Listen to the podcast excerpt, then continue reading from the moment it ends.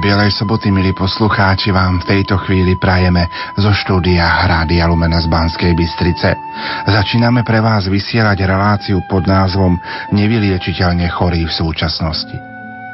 Po troch hodinách agónie Ježiš odozdal ducha. Evangelisti opisujú, že keď Ježiš ešte vysal na kríži, nastala tma a objavili sa neobvyklé úkazy na dôkaz toho, že zomieral Boží syn. A hľa, chrámová opona sa roztrhla vo dvoje od vrchu až do spodku, čo znamenalo, že Ježišovou smrťou sa zakončil kult starej zmluvy. Odtedy je kult milý Bohu prednášaný prostredníctvom Najsvetejšieho Kristovho človečenstva, ktorý je súčasne kňazom i obeťou. Keď sa približoval večer Veľkého piatku, bolo treba telá sňať, lebo tam nemohli zostať cez sobotu. Do východu prvej hviezdy museli byť pochované. Keďže bol prípravný deň, Židia požiadali Piláta, aby ukrižovaným polámali nohy a sňali ich, aby nezostali tela na kríži cez sobotu, lebo v tú sobotu bol veľký sviatok. Pilát poslal vojakov polámať nohy lotrom, aby čo najskôr zomreli. Ježiš bol už mŕtvy, ale jeden z vojakov mu kopiou prebodol bok a hneď vyšla krvá voda. Tento historický fakt, pri ktorom bol prítomný svätý Ján, má hlboký význam – Svetý Augustín a kresťanská tradícia tvrdia, že z otvoreného Kristovho boku vytriskujú sviatosti i samotná církev. Zostala tu otvorená brána života, odkiaľ vytekajú sviatosti, bez nich človek nemôže vojsť do pravého života. Církev sa badateľne vzmáha vo svete. Krv a voda, čo vyšli z otvoreného boku ukrižovaného Ježiša, naznačujú tento zrod a vzrast. Kristova smrť znamenala nadprirodzený život, ktorý dostaneme prostredníctvom cirkvy. Všetkým doterajším ranám patrí ešte jedna, prenikajúca priamo cez srdce, ktorá vznikla z hojnosti Ježišovej lásky. Symbolicky to vyjadruje, čo sa už slovami nedalo vyjadriť. Mária ako spolovykupiteľka tomu rozumie a trpí. Jej syn tú ranu už viac necíti, ale ona áno. Takto sa úplne splnilo Simeonovo proroctvo – a tvoju vlastnú dušu prenikne meč. Priatelia, v nasledujúcich 60 minútach budeme spoločne rozprávať na tému nevyliečiteľne chorý v súčasnosti. Našim hostom bude docentka prednášajúca na Trnavskej univerzite a psychologička, ktorá pracuje pre viaceré hospice na Slovensku. Zároveň je podpredsedničkou hospicovej a paliatívnej starostlivosti na Slovensku pani Patrícia Dobríková Porubčanová. Nerušené počúvanie vám zo štúdia prajú Peter Ondrejka, Diana Rauchová, Julia Kavecká a Pavol Jurčaga.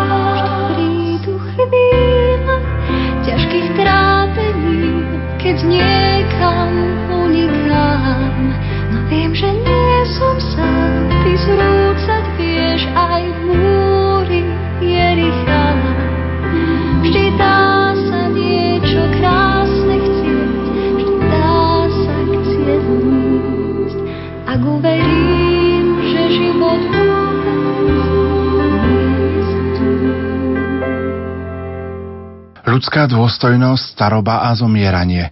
To bola téma 14. ročníka konferencie Vyber si život, ktorá sa 23. a 24. marca konala v Rajeckých tepliciach. Jej hlavnými organizátormi boli Áno pre život, Fórum života a Fakulta misijnej práce a tropického zdravotníctva Vysokej školy zdravotníctva a sociálnej práce svätej Alžbety. So svojím príspevkom tu vystúpila aj pani docentka Patrícia Dobríková Porubčanová, ktorá hovorila o psychologických aspektoch starostlivosti o zomierajúcich. Ja sa veľmi teším, že, že Fórum života má teraz konferenciu zameranú aj na túto oblasť, pretože doteraz som vždy prednášala o tých eh, začiatočných fázach a ochrana života pri počatí a môj celoživotný zámer zatiaľ je taký, že sa venujem ochrane života naozaj od počatia až po prirodzenú smrť. Ako ste už počuli, teda pracovala som na klinike paliatívnej starostlivosti ako psychológ a súčasne stále pôsobím ako psychológ pre viaceré hospice na Slovensku. Pôsobila som aj pre hospice v Čechách, takisto pre hospice Svetej Anešky Českej, kde som robila aj supervíziu zamestnancov a veľmi sa teším, že tu vidím pani doktorku Svatošovu, lebo ona stála pri tom takom mojom aj začiatku, keď som začínala tak veľká vďaka. Ja sa budem venovať tým psychologickým aspektom starostlivosti o zomierajúcich úplne zo široka, aby sme sa mohli pozrieť spoločne na to, že o čom tá starostlivosť v skutočnosti je, čo všetko do tej psychiky človeka zasahuje a aj to, ako máme prepojené dimenzie osobnosti, že naozaj nemáme len to telo, ale máme aj psychiku a máme aj duchovno. A to sa všetko dohromady preplieta a potom vlastne určiť len jedného odborníka, ktorý by sa mal danej problematike venovať, je ťažké. O tom hovorila vlastne pani inžinierka Veselská, že potrebujeme ten tým hospicový. Takže v mojom príspevku chcem zamerať všetky tie psychologické aspekty a súvislosti zomierania vzhľadom na pacienta, tomu sa budem venovať samozrejme najviac, potom vzhľadom k príbuzným, keďže paliatívna starostlivosť je komplexná a neposkytuje starostlivosť len pacientovi, ale aj príbuzným, no a samozrejme aj členom zdravotníckého týmu, pretože tí sú ako profesia veľmi ohrození viacerými problémami, ktoré vyplývajú z toho, že majú tak náročnú prácu. Tuto je také základné, o čom som začala, že máme somatiku, máme psychiku a máme spiritualitu. A práve ten prínos tej trojdimenzionálnej koncepcie osobnosti je najmä to, že konečne veda uznala, že existuje nielen somatika a psychika, ale aj spiritualita, pretože to sa nám veľmi prekrýva. A ja ako psychológ som veľmi často musela riešiť aj otázky, ktoré spadali do tej spirituálnej dimenzie a prekrývajú sa tieto dimenzie napríklad v tých oblastiach, ako je bolesť. Vieme, že existuje totálna bolesť. To znamená všetko, všetko je v nej zahrnuté. Takisto zmysel života, odpustenie, pozitiviny, toto rieši psychológ, ale rieši to aj kniaz. Čo sa týka bolesti, začnem to, keďže som povedala, že je totálna a patrí naozaj aj túto lekárkam a patrí aj psychologom, ale patrí aj kňazom. Pretože my musíme venovať tú pozornosť pacientovi aj z hľadiska toho, že človek má úzkosť, má stres, sú tam také vplyvy, ako je napríklad strach. A to jednak vyvoláva zvýšenú svalovú rigiditu, napätie a z toho vyplýva, že tá bolesť toho človeka je vyššia. Takže ak my chceme pomôcť lekárom, tak máme ako psychológovia viaceré možnosti. Existujú napríklad biologická spätná väzba, hej, to je biofeedback, ktorým sa dá regulovať bolesť rôzne imaginatívne techniky, kognitívne behaviorálne postupy alebo relaxačné metódy. Práve relaxačné metódy sú také najviac rozšírené v paliatívnej starostlivosti a v hospicoch, kde pomáhame, aby ten pacient netrpel až takou intenzívnou bolesťou. Čo málo kto vie, a najmä teda zástancovia eutanázie sa tým oháňajú, že však človek trpí a má veľké bolesti, málo kto vie, že naozaj už aj pápež potvrdil ešte v 57., že môžeme zmierňovať bolesť pomocou opiátov, úplne až, keď, a úplne až do toho stavu, že obmedzíme vedomie pacienta. Čiže taká vec, ako povedať, že naozaj tá bolesť e, sa nedá zvládať a preto, povedzme niekto, je za eutanáziu. Tak toto nemá nejaké veľké opodstatnenie práve kvôli tomuto, že dá sa to, pokiaľ sú splnené viaceré podmienky. Keď by vás to zaujímalo, môžete si potom prečítať encykliku Humane Vitae a tam to je potom podrobnejšie. Čo sa týka zmyslu ľudskej existencie, práve to, že sme pominuteľní, tak to je hlavne podstatný znak teda aj ľudského života a jednak je to podstatný znak potrebný preto, aby sme našli zmysel života. Zmysel ľudskej existencie sa zakladá teda práve na jej irreverzibilnom charaktere. Toto je taký môj obľúbený obrázok, keď vysvetľujem zmysel života, zmysel utrpenia. A keď si všimnete, ja teda predpokladám, že ho poznáte, tak e, väčšina z vás možno vidí tú bielú časť, ten tvar základný, čo je vlastne taká čaša, taká váza. A možno niektorí z vás ste si už stihli všimnúť také dve tváričky oproti sebe sa pozerajúce. Skúste, sú tam také, že nos, ústa. Hej, vidíte, kto nevidí, tak vám ukážu. Hej, vidím, že už si ukazujete, dobre. No a teraz o čom to je? Tam, čo je ten text, tak to je dosť komplikované, pretože keď vám poviem, že rozdiel medzi vnímaním zmyslu a vnímaním celku je v tom, že v poslednom prípade vnímame figúru, to znamená tú vázičku na pozadí, ale v procese vnímania zmyslu, tak na pozadí presvita nejaká možnosť utvárať danú situáciu nejakým spôsobom. No a ja vám to vysvetlím na príklade konkrétnom. Predstavte si, že ste naozaj veľmi ťažko chorí, prípadne ja neviem, stane sa vám, že zrazu nemôžete chodiť. Hej, to je také reálnejšie teraz možno, ako, ako sa to dá predstaviť. Tak to, že nemôžem chodiť, bude práve tá figúra, čiže tá čaša. A my budeme vidieť, ako je to bežné v našich životoch, my budeme vidieť iba tú čašu, iba to, že ja nemôžem chodiť. A málo kto sa pozrie na to pozadie, na tie dve tváre, to znamená, akým spôsobom môžem dotvoriť tú skutočnosť, čiže Ideálne je nepýtať sa, prečo nemôžem chodiť, prečo sa to stalo práve mne. Ideálne je pozrieť sa na to pozadie, čiže ako sa môžem s danou situáciou popasovať, ako môžem teraz využiť možno aj to horšie na to dobré. A to isté platí práve aj v tom utrpení pri zomieraní. Keď si zoberiete ten opak, tie radostné situácie, čo máme, zoberte si, že si šetríte dlho na nejakú zahraničnú luxusnú dovolenku, našetríte si celý radi, tak vám vyjde na trojhviezdičkový hotel s raňajkami, alebo viac už nie, nevadí, veď konzervy ste si nabrali do ruksaku. Takže prídete na to letisko, niekde v nejakom letovisku a hneď na začiatku vám oznámi vaša delegátka, že nám to ľúto, do rána váš trojhviezdičkový hotel vyhorel, veľmi nás to mrzí, čo sa stalo, ale teda ponúkame vám 5-hviezdičkový hotel priamo na pláži, all inclusive, nemusíte sa o nič starať. No a chcela by som veľmi vidieť, kto z vás na druhý deň ráno vyjde na balkón hotela a povie si, Pane Bože, prečo sa to stalo práve mne? Prečo práve ja mám takéto šťastie, že nikto si to nepovie? Všetci budete fungovať štýlom, ako to čo najlepšie využijem. Čiže z raňajok si poberiete možno nejaké lekváriky ukázať domov, hej. Ako, hej, pôjdete na výlety, ušetrili ste kopu peňazí. Čiže všetci budú riešiť ako. A toto si treba uvedomiť. Keď sa dostanem do záťažovej situácie, neriešte prečo, riešte ako. Predstavte si vždy tento hotel a skúste sa na to pozrieť, že ako to nejako využijem čo najlepšie pre mňa, pre ostatných, pre môj život, pre moju väčšnosť Takže asi o tom toto je, že ako vníma ten zmysel v tej náročnej situácii. A toto sa snažíme aj prostredníctvom logoterapie, to je psychoterapia práve zameraná na hľadanie zmyslu, aj u pacientov, ktorí zomierajú. Trošku ich viesť k tomu zmyslu. Čo sa týka psychologických potrieb pacienta, ako povedala aj pani inžinierka Veselská, ide tam o to, aby naozaj bola zachovaná ľudská dôstojnosť toho človeka. Je veľmi ťažké, ak človek prichádza o dôstojnosť. A tu sú primárnymi vykonávateľmi tohto práve sestry a opatrovatelia, ktorí prebalujú pacienta, ktorí, sú s ním, ktorí s ním hovoria. Je to veľmi dôležité, aby naozaj sa všetko dialo na tej báze zachovania maximálnej ľudskej dôstojnosti. Tiež treba rešpektovať autonómiu pacienta, čiže jeho želania. To neznamená, že on keď je nevládny, takže je neautonómny a že nevie, čo by si mohol želať.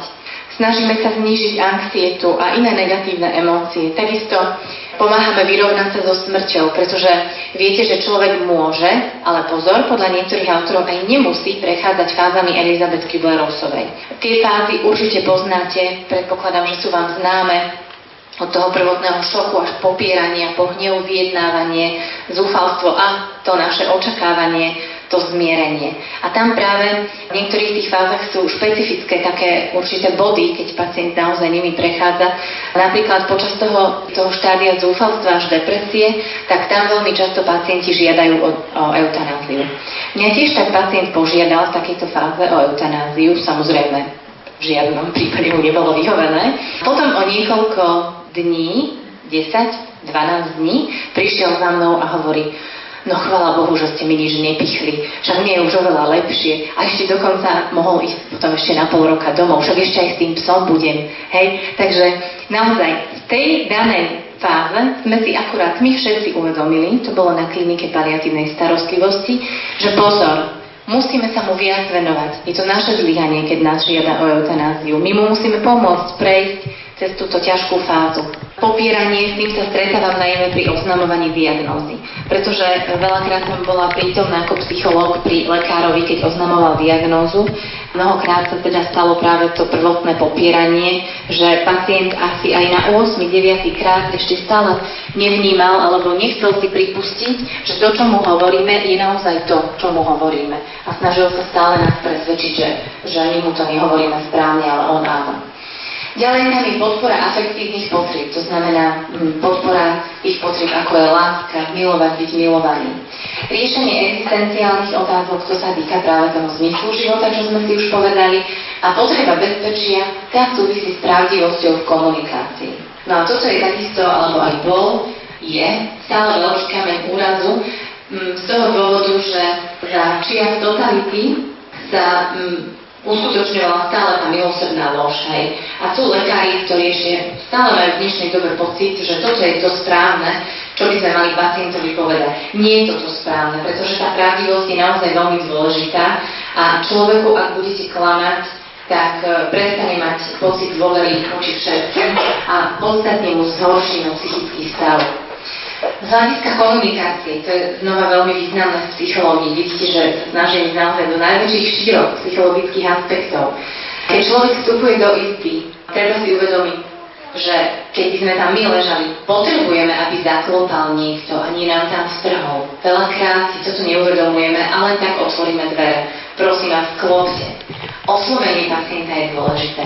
Neoslovovať štýlom babička, tetuška, ale takým štýlom, ako ten človek bol zvyknutý počas svojho života. Čiže pani, a poviem priezvisko, ak ma sama tá pani požiada, aby som ju oslovovala inak, ona mi to povie, že hovorte mi Anička, hej, napríklad. Ale pokiaľ nie, tak ona má stále tú dôstojnosť, akú mala predtým. Ona teraz nie je niekto iný za to, že je pacient.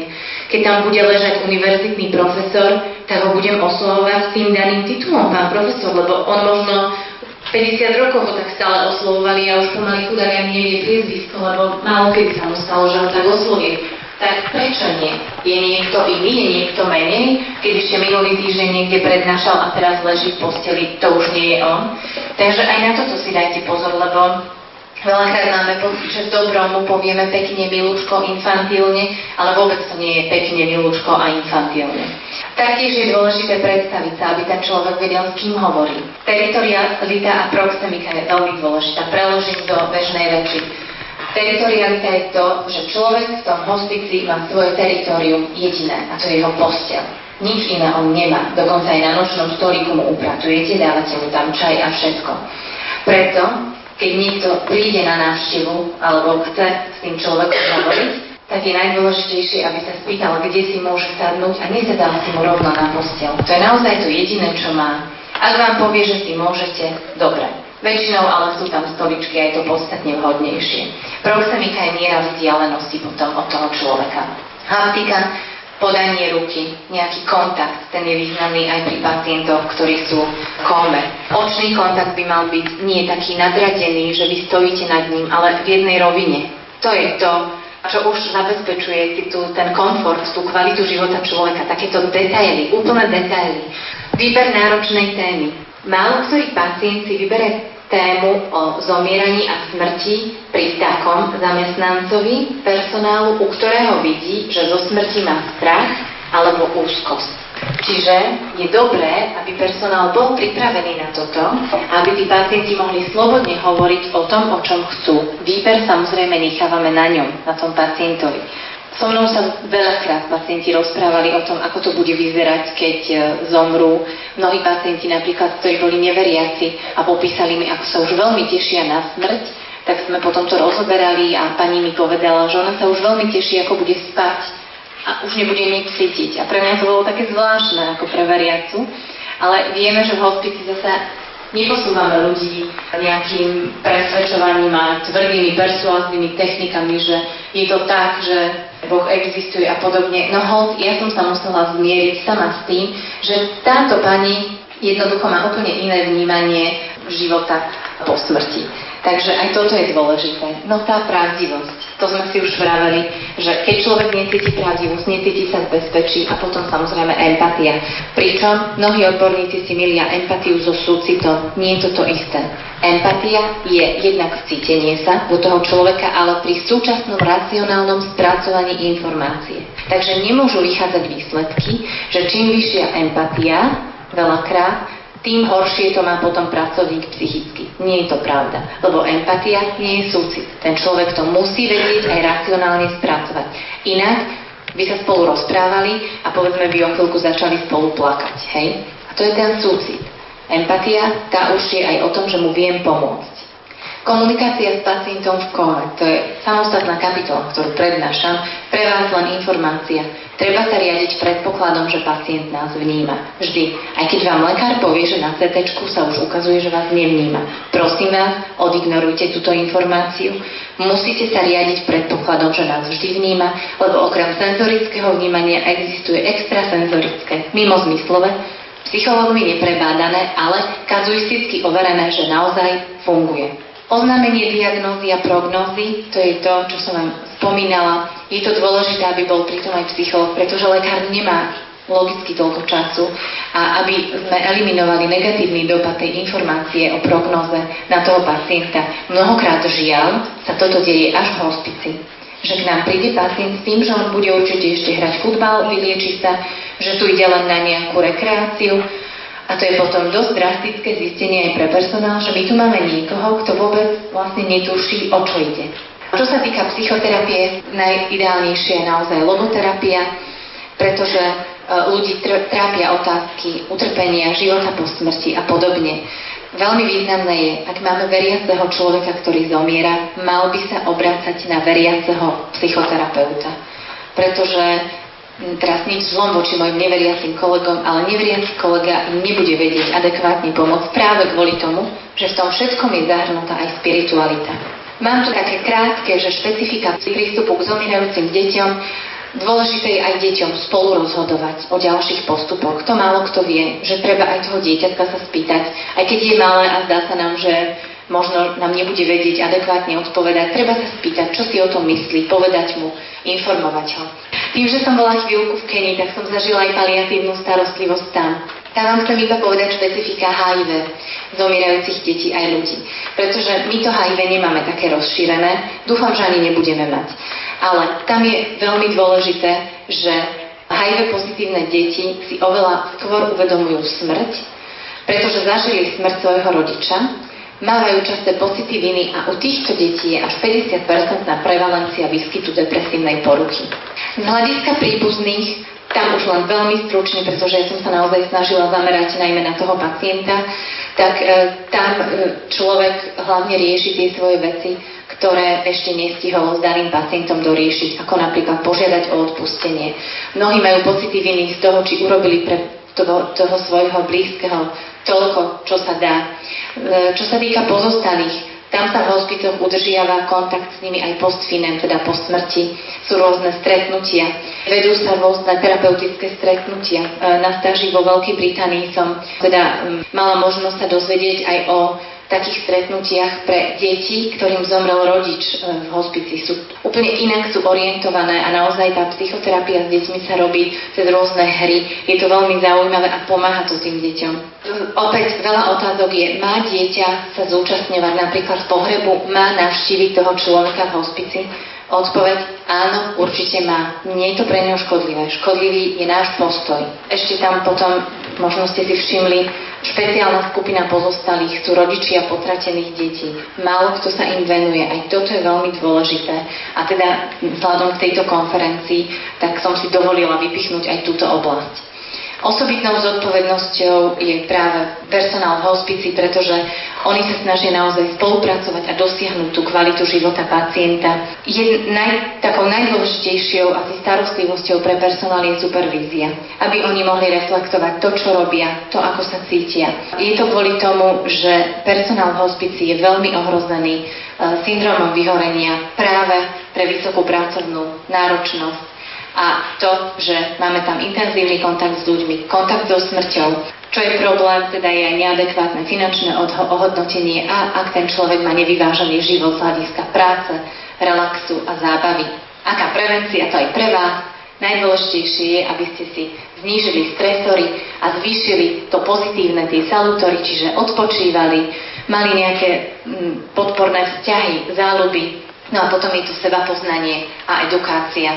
Čo sa týka predpokladov pre prácu s nevyliešiteľnými chorými, tam je vypichnutý jeden, je síce posledný, ale je absolútne najdôležitejší. A je to pokora. Ako náhle ten človek nemá v sebe dostatok pokory, on to nemôže robiť. Lebo tam, keď ste v hospici, keď ste so zomierajúcim, to ste úplne niekde inde, než v našom bežnom svete. Úplne inde. Psycholog v mnohých hospicoch chýba, žiaľ teda je to najmä kvôli tomu, že hospice majú nedostatok finančných prostriedkov, ale bohužiaľ v tejto oblasti skoro žiadny psychológ nechce pracovať, pretože to není lukratívne.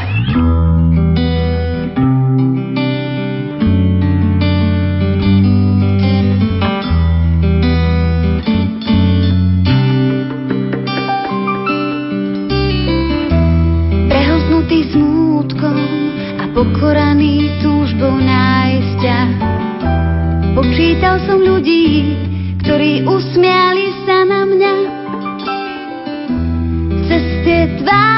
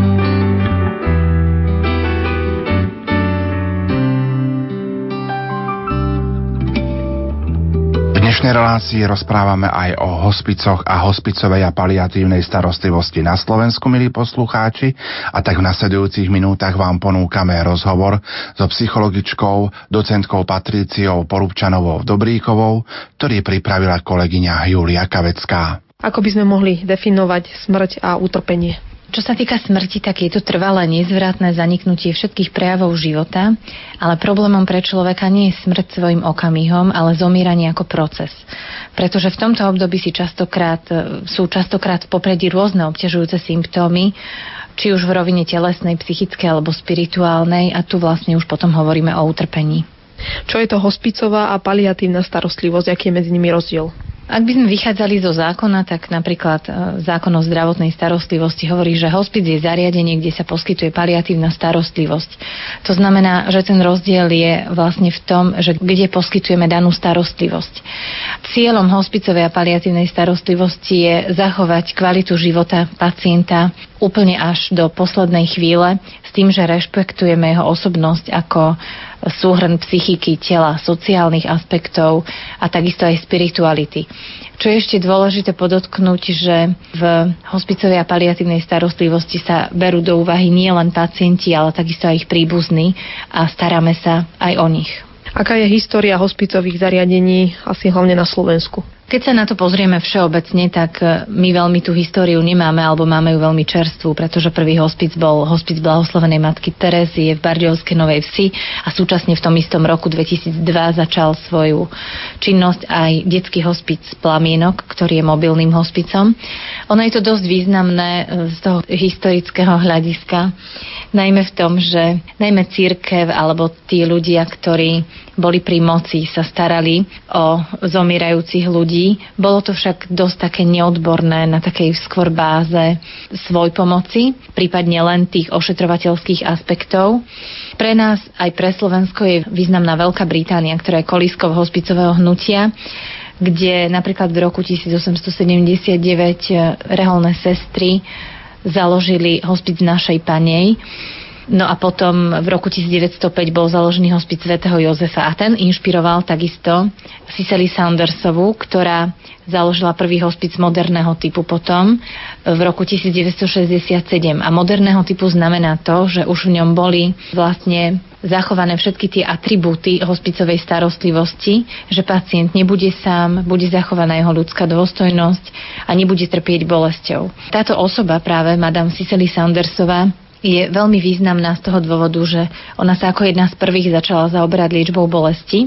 Ona bola sociálna pracovníčka, sociálna sestra vlastne a inšpiráciou pre založenie hospicu jej bol pacient David Tasma, o ktorého sa starala dva mesiace na chirurgickom oddelení a on jej dal 500 libier s tým, že jej povedal, aby postavila nejaký dom pre zomierajúcich. Keď otvárala potom hospic svätého Krištofa v Londýne v roku 1967, tak povedala, trvalo mi 19 rokov postaviť budovu okolo okna.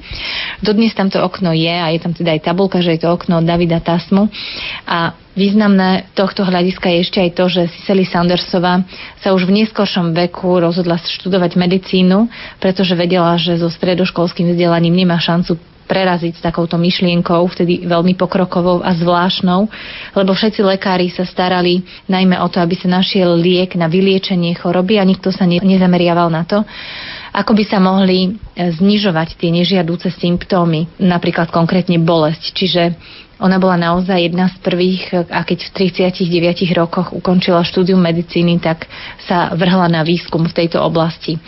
Vlastne z Veľkej Británie sa potom šírila myšlienka hospicového hnutia do celého sveta. Žiaľ, my sme boli až teda do toho roku 2002 jedinou stredoeurópskou krajinou, ktorá nemala žiaden hospic čo je teda podľa mňa dosť veľkým problémom. Našťastie sme mali aspoň oddelenie paliatívnej starostlivosti, ktoré od roku 1995 až doteraz vedie pani primárka Kristina Krížanová, ona je zároveň aj hlavný odborník pre paliatívnu medicínu na Slovensku. No a potom teda postupne sa podarilo včleniť do legislatívy vôbec to slovo hospic, čiže až v roku 2000 sme prvýkrát mali použité slovo hospic v zákone o zdravotnej starostlivosti. Takže mnohé pokusy, napríklad v Martine sa pokúšali taktiež založiť hospic, tak stroskotávali na tom, že to nebolo legislatívne ošetrené. V dnešnej dobe teda už je to našťastie lepšie, ale stále ešte nesplňame taký ten štandard e, počtu lôžok hospicu, aký by sme mali mať. Druhé, čo treba povedať, že filozofia hospicu nie je viazaná na budovu, ale je to skrátka filozofia, ktorá sa dá za, keď človek chce, dá sa poskytnúť všade. Aká je táto starostlivosť v momentálne v súčasnosti na Slovensku? Tak momentálne máme viacero hospicov. Dá sa povedať, že v každom kraji Slovenska teda v každej oblasti Slovenska, čo sa týka západ, stred a východ. Napriek tomu teda nepokrývajú lôžkové zariadenia tú potrebu, akú Slovensko má. Čo sa týka hospicov, veľký problém je tam žiaľ vo financovaní. Vieme, že pacienti musí doplácať, ale vždy je prihliadaný aj nejaký taký sociálny, vždy sa prihliada na sociálny status toho človeka, čiže keď by si nemohol zaplatiť, tak každý hospic má nejaké mechanizmy na to, aby vedel tú starostlivosť človeku umožniť. Problémom sú ale financie, samozrejme aj financovanie zo zdravotnej poisťovne, ktoré nepokrýva v dostatočnej miere náklady, ktoré sú spojené na jeden lôžkodeň pre pacienta. Veľakrát ešte je problém aj vo verejnej mienke, kde ľudia píšu rôzne petície a nechcú, aby hospic bol v ich blízkosti, čo je veľká škoda pretože keď máte blízko hospic, tak je to pre vás len dobré. Dokonca ja vždy odporúčam mať hospic blízko nejakej materskej škôlky, pretože pre deti je úplne prirodzený život a ešte prirodzenejšie je pre nich aj vlastne koniec života, aj choroby, pokiaľ my dospeli im nejakým spôsobom, dá sa povedať, nenaočkujeme strach alebo úzkosť týchto prirodzene ľudských atribútov. Pre koho sú tieto hospicové a paliatívne zariadenia určené? Sú určené pre ľudí, ktorým už nepomôže kauzálna liečba, to znamená, že nevieme už vyliečiť príčinu ochorenia, ale potrebujeme im odstrániť alebo zminimalizovať symptómy choroby, nežiadúce symptómy, ako je napríklad zvrácanie, bolesť alebo liečba dekubitov.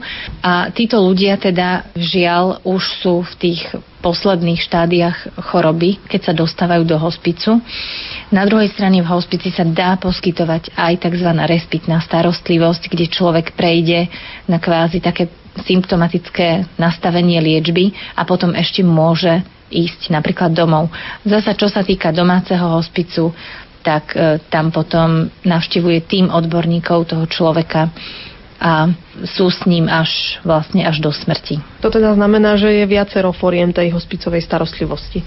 Áno, máme lôžkový hospic, ako som už spomínala, to je teda konkrétne zariadenie. Potom je domáca hospicová starostlivosť alebo mobilné hospice, sa to tiež nazýva, kde tým profesionálov, ako je teda lekár, ošetrovatelia, psychológ, kňaz, sociálny pracovník chodia do domáceho prostredia pacienta. Potom je stacionárna starostlivosť, tá je v zahraničí veľmi rozšírená, kde jedenkrát alebo dvakrát do týždňa pacient prichádza do hospicu, teda vozia ho.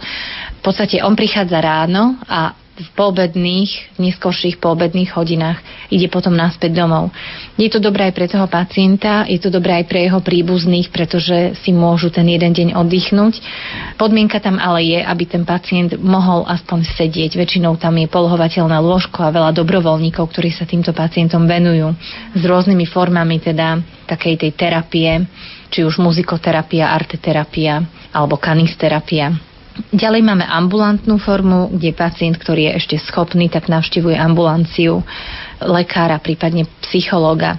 Taktiež sú teda paliatívne oddelenia, sú paliatívne lôžka a mnohokrát musí mobilný hospic suplovať agentúra domácej ošetrovateľskej starostlivosti, kde žiaľ tam ten multidisciplinárny tým chýba, ale pokiaľ tá sestra v tej adoske je dostatočne vzdelaná, tak vie, že jej povinnosťou je aj zabezpečiť potom odborníkov pre toho pacienta v tých oblastiach, ktoré potrebuje. Keď už sme práve pri týchto odborníkoch, respektíve pri tej skupine ľudí, čo sa starajú o tých pacientov, ako by mali byť oni pripravení na túto ich určite náročnú službu? Okrem toho základného vzdelania, ktoré každý odborník potrebuje mať, tak musí mať aj určité také osobnostné predpoklady. Jednak sú to tie morálne normy a potom vlastnosti, osobnosti, že v tom hospici neurobíte nejakú kariéru. Skrátka je to o tom, že vy sa snažíte slúžiť tomu človeku, tomu pacientovi, takže veľmi dôležitou je tam pokora. Prečo ste sa vy možno osobne rozhodli práve sa venovať tejto oblasti? Ja som sa nikdy nechcela venovať tejto oblasti, ale to tak býva, že čo nechcete robiť možno v mladosti, tak to potom robíte. Ja som hľadala počas štúdia na vysokej škole, že kde by som zakotvila a bolo mi tak polo jasné, že pravdepodobne budem mať teda tú lukratívnu pozíciu pre psychológa, že budem niekde na psychiatrii. Ale dostala som sa v myslím, že už si nepamätám presne v ktorom ročníku na psychológii som sa dostala na stáž do hospicu svätej Anešky České v Červenom Kostelci, kde to na mňa zapôsobilo neuveriteľným spôsobom a tam som tak nejak mala to poznanie, že toto je tá cesta, ktorou mám ísť. Je to aj preto, že práca v hospici vás vlastne núti zastaviť sa a zamyslieť sa nad tými skutočnými hodnotami života. A to teraz bežne nevidíte, takže mne práca so zomierajúcimi aj veľa dáva. Je to asi náročné o to viac, že ste sa už niekoľkokrát pozerali, ak to tak môžeme povedať, smrti do očí. Ako ste to prežívali? Áno, ja vždy, keď prevádzam zomírajúceho, tak na mňa to pôsobí tak, že cítim veľkú bázeň a rešpekt. A pokiaľ človek zomiera zmierený so smrťou, tak um, okolo neho aj v celej miestnosti, aj všade je taký veľký pokoj, také posvetno, Takže naozaj je to úplne iné než tá realita každodenného, pretechnizovaného života. Je potrebná starostlivosť o tých, ktorí v takýchto zariadeniach pracujú? Keďže v hospicoch pracuje naozaj multidisciplinárny tím, kde je aj lekár, aj psychológ, sociálny pracovník, ošetrovatelia, teda zdravotné sestry, opatrovatelia, a majú veľmi náročnú prácu, pretože sa so smrťou a s utrpením stretávajú v podstate takmer každý deň, ak nie každý deň je veľmi dôležité, aby sme im pomohli pri prevencii možného syndromu vyhorenia.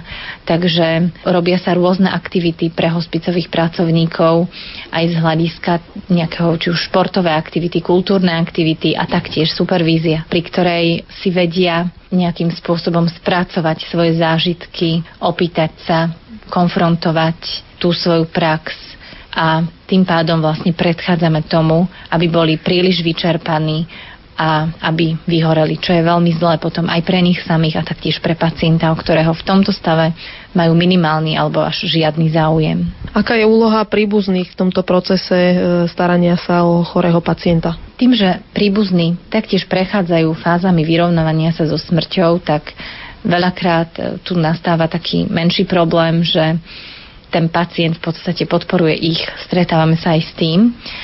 Samozrejme, ich úloha je nezastupiteľná, pokiaľ ten človek, ten ich blízky, nie je v hospici, ale je v domácom prostredí, kde oni ešte splňajú aj tie základné vlastne opatrovateľské úkony o neho, to fyzické telo. A veľmi podstatné je to, či už je v domácom prostredí alebo je v lôžkovom zariadení, že tí príbuzní pri ňom stoja, že ho podporujú, že sa snažia byť spolu s ním, rozprávať sa s ním. Ak to nie je možné, tak ho aspoň držať za ruku a naozaj dávať mu tú lásku, tie základné zážitkové potreby, ako o nich hovorí aj Viktor Emil Frankl, že toto môžeme, tieto zážitkové hodnoty môžeme žiť, aj keď sme chorí, pretože tvorivé už to veľmi nejde a práve to, tá láska, obdivovanie krásy, tak to je veľmi dôležité.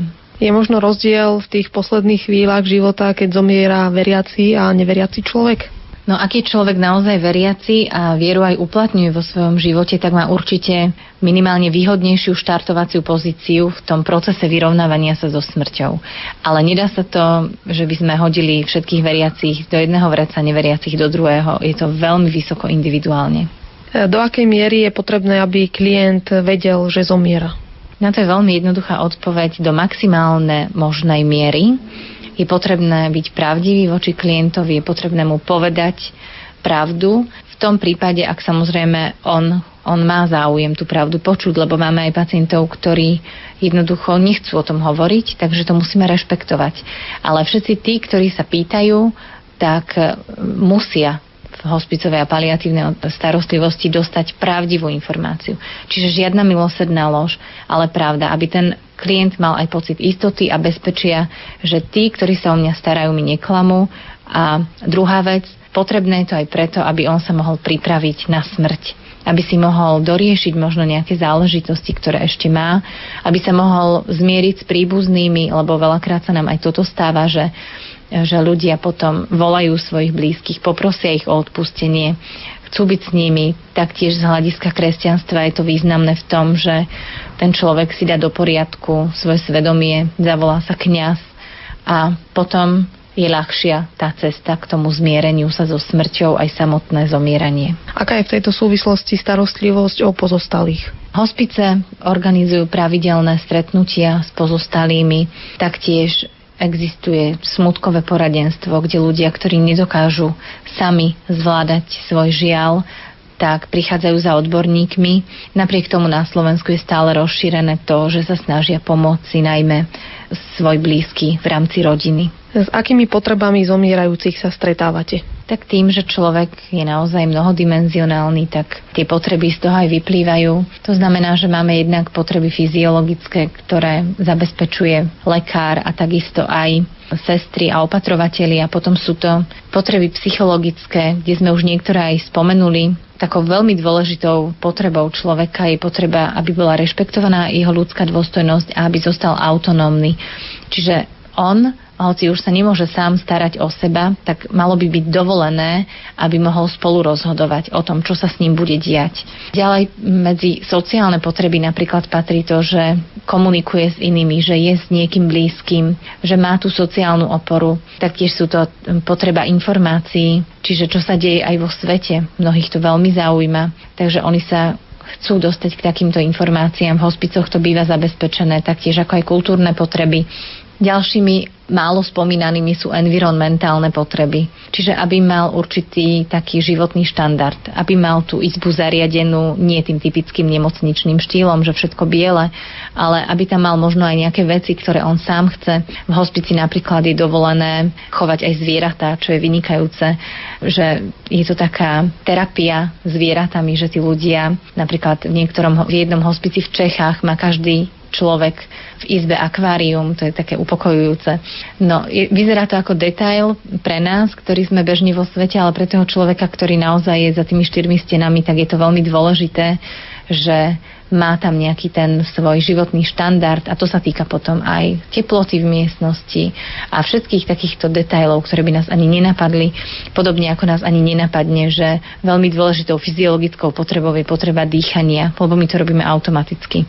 No a potom sú to veľmi významné, sú to spirituálne potreby, ktoré v tom poslednom štádiu života sa dostávajú úplne, úplne do popredia a ten človek tým, že je konfrontovaný napriamo a aktuálne s vlastnou smrteľnosťou, tak o tom začína rozmýšľať a naozaj sa o tom aj rozprávajú tí pacienti s odborníkmi, že čo si myslia o tom, že aké to bude po smrti, že či to bolí, keď človek zomiera a podobne.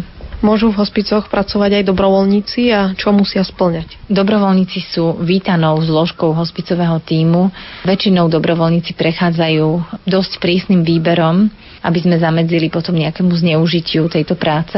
Dobrovoľníci jednak pracujú s pacientom, ale taktiež pracujú aj v takých úplne klasických odvetviach, ako je napríklad e, záhradničenie, keďže každý hospic má nejaký pozemok, takže nejakí dobrovoľníci sa starajú o záhradu, iní o tie zvieratka, ktoré tam práve môžu byť, alebo pomáhajú so zháňaním peňazí, s fundraisingom a iné takéto podobné činnosti. Je ich na Slovensku dostatok takýchto dobrovoľníkov? Nie. Ja si myslím, že Slovensko má akutný nedostatok dobrovoľníkov a predpokladám, že v akejkoľvek oblasti je to úplne iné než v zahraničí, kde sú obrovské poradovníky v hospicoch. Napríklad v hospici svätého Michala vo Veľkej Británii, kde som chvíľku strávila určitý čas, tak tam majú obrovský poradovník a aktuálne v tom hospici pracuje 600 dobrovoľníkov No aktuálne v tom období, keď som tam bola, tam pracovalo 600 dobrovoľníkov a ďalší boli na čakacej listine a v našich e, hospicoch, ak nájdete nejakých 10 dobrovoľníkov takých aktívnych, tak ste veľmi radi, že ako dobre to u nás funguje. Je to spôsobené jednak mentalitou ľudí, ktorí majú pocit, že dobrovoľnícka práca je niečo podradné, ale taktiež legislatívne. Nie je to u nás upravené a myslím si, že je to spôsobené aj finančnou situáciou, pretože väčšina dobrovoľníkov v zahraničí sú dôchodcovia. Lenže tí dôchodcovia v zahraničí si to naozaj môžu dovoliť vzhľadom k tomu, že majú úplne iné príjmy než naši dôchodcovia, ktorí mnohí si musia privyrábať ešte, aby vlastne prežili.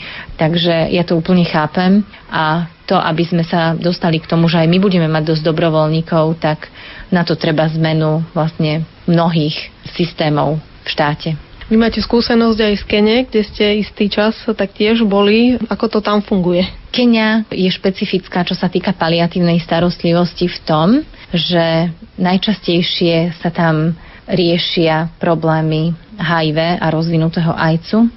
To znamená, že napríklad v Nairobi je tzv. Nyumbani House, ktorý má okolo 100 detí, ktoré sú infikované vírusom HIV.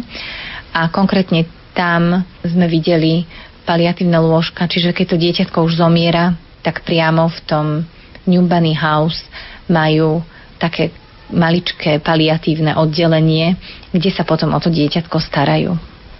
Čo je cieľom hospicovej filozofie? Ako som už spomínala, to základné je zachovať ľudskú dôstojnosť, aby človek netrpel neznesiteľnou bolesťou, aby nezomíral sám a aby sme vlastne zachovali maximálnu možnú kvalitu života až do posledných chvíľ.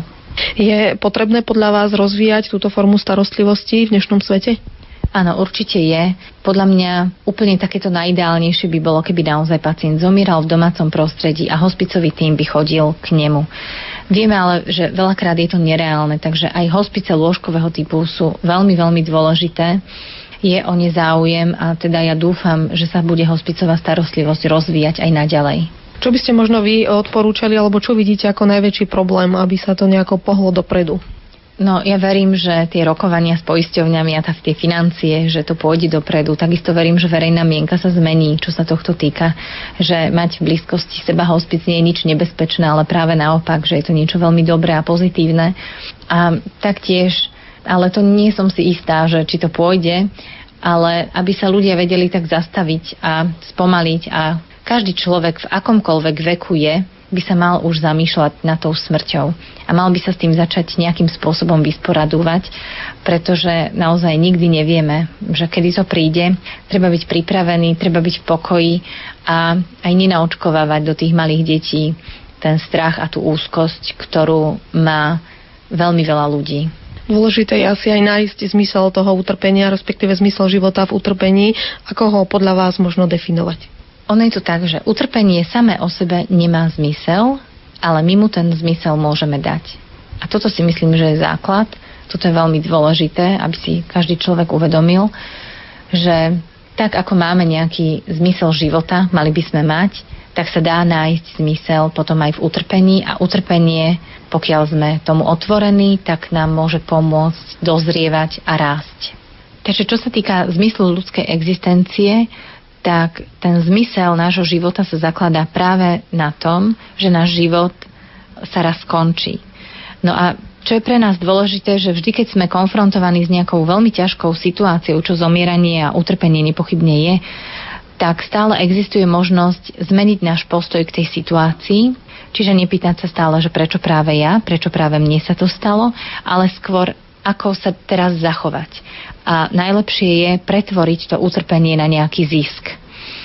Je jedna psychoterapeutická metóda, ktorá sa práve zaoberá hľadaním zmyslu. Je to logoterapia, ktorú založil Viktor Emil Franko a tá sa aj veľmi často používa psychológmi v hospicovej a paliatívnej starostlivosti.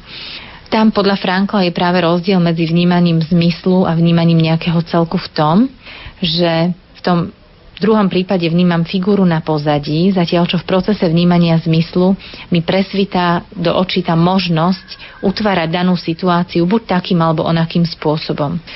Samozrejme je to veľmi náročné, ale dá sa to a potom ten človek, dá sa povedať, z toho utrpenia aj veľmi veľa získava. Do akej miery je v hospicoch potrebná služba kňaza podľa vás? Ja si myslím, že je nevyhnutná. Sú hospice, kde kňaz je súčasťou týmu v zmysle, že je určený len pre daný hospic a to je podľa mňa úplne ideálne, pretože tá spiritualita v tých posledných chvíľach je naozaj nevyhnutná. Je nevyhnutné, aby sa tie spirituálne potreby naplňali dokonale. Čiže okrem toho, že ten človek sa bude modliť a čítať náboženskú literatúru, zúčastňovať sa omší alebo nejakých iných teda bohoslúžieb podľa e, toho vierovýznania, tak je potrebné, aby mal možnosť aj hovoriť s duchovným, aby mal možnosť pristupovať k sviatostiam. Takže áno, kňaz je neoddeliteľnou súčasťou týmu. Na záver vás ešte poprosím odkaz pre všetkých našich poslucháčov. Tak ja želám požehnané veľkonočné sviatky, aby si poslucháči dokázali nájsť ten čas sa zastaviť a zistiť, ktoré hodnoty sú tie dôležité.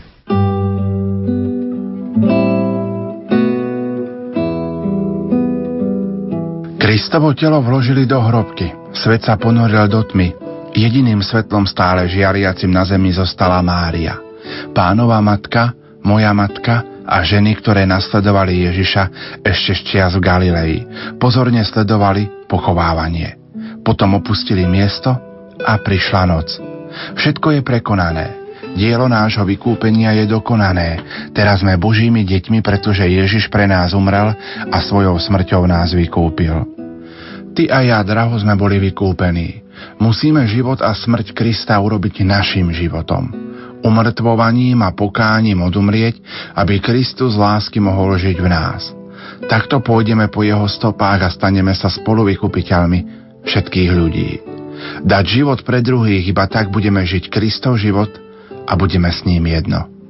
Priatelia, končí sa naša relácia s témou nevyliečiteľne chorí v súčasnosti, kde sme vám predstavili hospicovú a paliatívnu starostlivosť na Slovensku. Našim hostom bola docentka, prednášajúca na Trnavskej univerzite a psychologička, ktorá pracuje pre viaceré hospice na Slovensku a zároveň je podpredsednička hospicovej a paliatívnej starostlivosti pani docentka Patrícia Dobríková Porubčanová. Za pozornosť vám tejto chvíli ďakuje aj vysielací tým, majster zvuku Peter Ondrejka, hudobná redaktorka Diana Rauchová, no a moderátori Julia Kavecká a Pavol Jurčaga. Prežite aj naďalej v našej spoločnosti nádej Bielej soboty. Do počutia. Slová tak krásne, skutky však prázdne, každý